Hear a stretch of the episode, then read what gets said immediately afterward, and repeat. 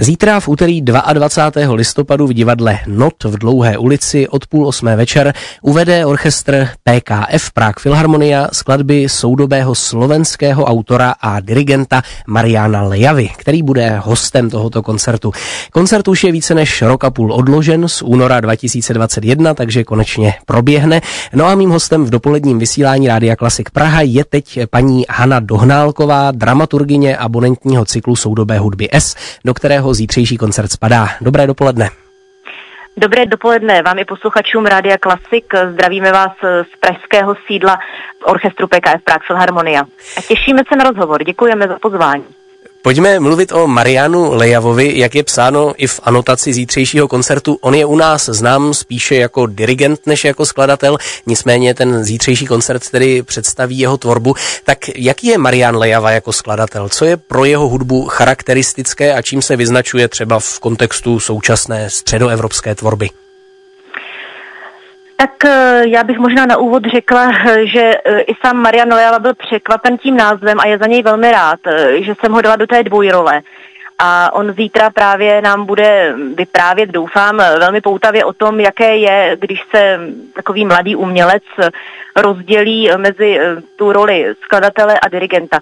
No pro mě je to velmi zajímavá osobnost, protože my tady v PKFC jsme na něj zvyklí právě v té roli dirigenta, kde se velmi osvědčil a on i protože má ten vhled právě do té skladatelské činnosti uh, už dlouhodobý a velmi zřejmý a hluboký, tak uh, naši umělci s ním velmi rádi spolupracují. On vedl velmi pěkný koncert v rámci Pražského jara, kde jsme zdali hold Stravinskému a um, právě uh, to propojení eh, jeho takových vizí do minulého období 20. století, 19. století, tak eh, tam on se ubírá tím svým eh, profesním skladatelským žánrem a působením. Často v jeho skladbách vidíme vlivy právě nejen hudební, ale i různých jiných umělců, jako je výtvarné umění, poezie. A právě ten průřez tím zítřejším koncertem bude vlastně takové ohlednutí za jeho 20-letou tvorbou v tom, že vybral vlastně, nebo vybrali jsme společně čtyři skladby, které ho podle mě vyprofilují, aby si posluchač nebo návštěvník toho koncertu zítřejšího přesně dovedl zařadit tu jeho osobnost, eh, co můžeme od něho jako od skladatele čekat. Takže myslím si, že je na co se těšit. Říkala jste, že o tom bude Marian Lejava zítra hovořit, že o tom bude povídat, eh, což mi připomíná, vy v rámci toho cyklu soudové hudby, jak si nabízíte obvykle i debatu, kde mohou návštěvníci pokládat otázky, tak to bude, předpokládám, případ i toho zítřejšího koncertu, je to tak? Přesně tak. Ten koncept je utvořený tak, eh, že je to opravdu pohodový večer, eh, není to nic upjatého, proto se snažím vždycky posluchačům eh, nebo návštěvníkům říkat, že se nemusí bát během toho večera na cokoliv pana skladatele v tomto případě zeptat.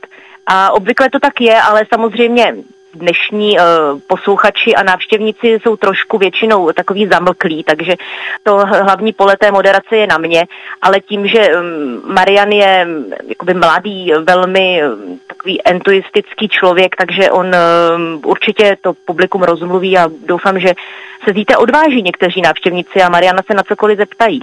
Eh, pojďme se možná ještě podrobněji podívat na ten program toho koncertu. Už jste říkala, že zazní celkem čtyři skladby, tak mohla byste možná ty skladby trošku představit, případně třeba eh, kdo v nich vystoupí jako solisté a tak dále? Určitě. Jak jsem už řekla, tak eh, Marian vybral, nebo ten výběr byl nás obou, takový půl na půl.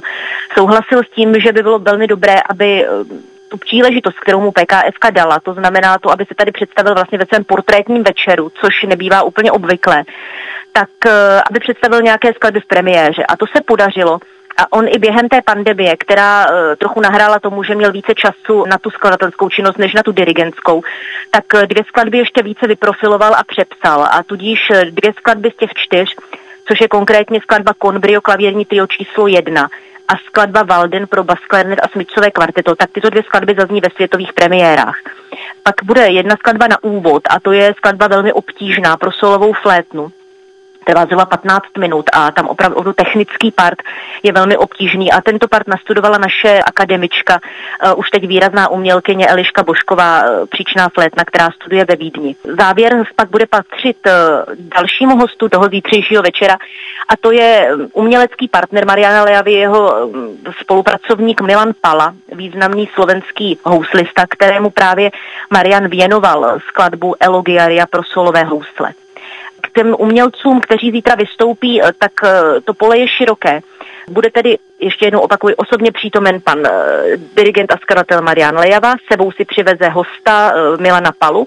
A co se týče umělců z PKF Prague Filharmonia, tak houslového partu se ujme náš nový koncertní mistr Michal Sedláček, na druhé housle má kolegyně Miladu Šulcovou, violu obstará naše dlouholetá violistka Dagmar Mašková, na violončelo Judita Škodová, v tom flétnovém partu, to už jsem zmínila, se představí naše akademička Eliška Bošková.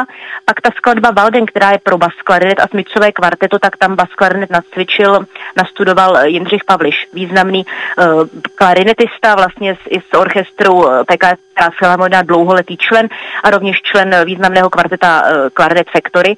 A v neposlední řadě a ne vůbec na posledním místě mám velkou radost, že klavírního partu v té světové premiéře klavírního tria se ujme významná umělkyně mladé generace Veronika Bémová, klavíristka. Takže ta plejáda je široká, já doufám, že ten program bude velmi zajímavý a vždycky eh, lákám posluchače a návštěvníky, aby se nebáli jít na současnou soudobou hudbu, protože se opravdu není čeho bát. Naopak, otevřou se vám obzory a máte příležitost pak načerpat něco nového. Takže obsazení jsme tedy vyjmenovali kompletně, pokud se dívám ano. správně. Eh, vy už tedy jistě jste v plném proudu zkoušení. Eh, co ten prostor toho divadla Not, jakou má akustiku a jak mu sluší to komorní obsazení toho koncertu? Ano, použil jste hezký příměr. Já myslím, že pro tuto uh, řadu uh, soudobé hudby uh, ten prostor je ideální a velmi tomu sluší. My jsme za to rádi. Oni teď změnili název, to bych možná upozornila. Dříve to býval experimentální prostor not. Mně se to velmi líbilo, protože to na to sedělo. Oni to více využívají na divadelní prostor, takže proto teď tomu říkáme divadlo not nebo divadelní prostor, divadelní sál. Ten sál je pro zhruba 100 posluchačů. Dá se to samozřejmě upravit eh, díky elevaci. Je velmi dobře technicky vybaven a dokonce nám eh, pan ředitel divadla Not eh, přednedávnem pořídil vlastně i pro účely PKF Prague Filharmonia nové koncertní pianino. Křídlo se tam tedy nevešlo, ale i toto vybavení je dostačující. Je to opravdu neobvyklý prostor s neobvyklou akustikou, řekla bych velmi dobrou pro to obsazení, dejme tomu do 10-15 hudebníků. Tak pojďme možná ještě na závěr, když už tedy máme na telefonu dramaturgyni toho cyklu soudobé hudby, eh, trošku nalákat posluchače třeba i na ty další koncerty. Co ještě chystáte v rámci toho, toho cyklu dále po tom zítřejším koncertě? Ano, a to vám moc děkuju a to jsem velmi ráda, že to můžu učinit, protože um, perličkou a třešničkou na dortu eh, toho cyklu bude uh, předvánoční prosincový koncert, který je věnován eh, dvěma skladatelům českým, což pak už nebude, protože ta druhá půlka toho cyklu a té sezóny je už eh, evropská a světová. Ale v prosinci pozveme Petra Kotíka a Marka Kopelenta, dva gratulanty, dva jubilanty, ten koncert je gratulační. Petr Kotík oslavil letos 80. narozeniny, Marek Kopelent 90. Můžu to takhle pozdravit, protože to jsou oba bardi eh, české hudby a kultury vůbec. Jsou to neuvěřitelní pánové, na tom koncertu spolupracujeme už asi půl roku, zejména Petr Kotík chrlí jeden nápad za druhým. Tam bude obsazení velmi obšírné, bude tam hodně umělců, e, některé skladby budou také v, ve světové premiéře a to třeba skladba Petra Kotíka Etude 4, která byla napsaná pro komorní ansámbl s Liborem Peškem v roce 1961, ale nikdy nebyla provedena. Takže my bychom ji chtěli právě Liboru Peškovi věnovat. A jak říkám, Petr Kotík přiletí z New Yorku, Marek Kopelent je připraven zde v Praze. Je to 16. prosince právě v divadelním prostoru Nodu. A určitě přijďte. Přijďte i vy, i vaši posluchači a myslím si, že nebudete ničeho litovat. Dobře, tak děkujeme za pozvání nejen na tento jubilejní prosincový koncert, ale i na ten zítřejší, který se tedy odehraje od půl osmé večer zítra v úterý 22. listopadu v divadle Not v Dlouhé ulici a představí tvorbu Mariana Lejavy. Mým dnešním hostem na telefonu v dopoledním vysílání byla paní Hana Dohnálková. Moc vám děkuji za rozhovor a ať se koncert zítra vydaří. Děkuji moc, zvu všechny posluchače Rádia Klasik a držím vám palce, ať se vám daří. Naslyšenou.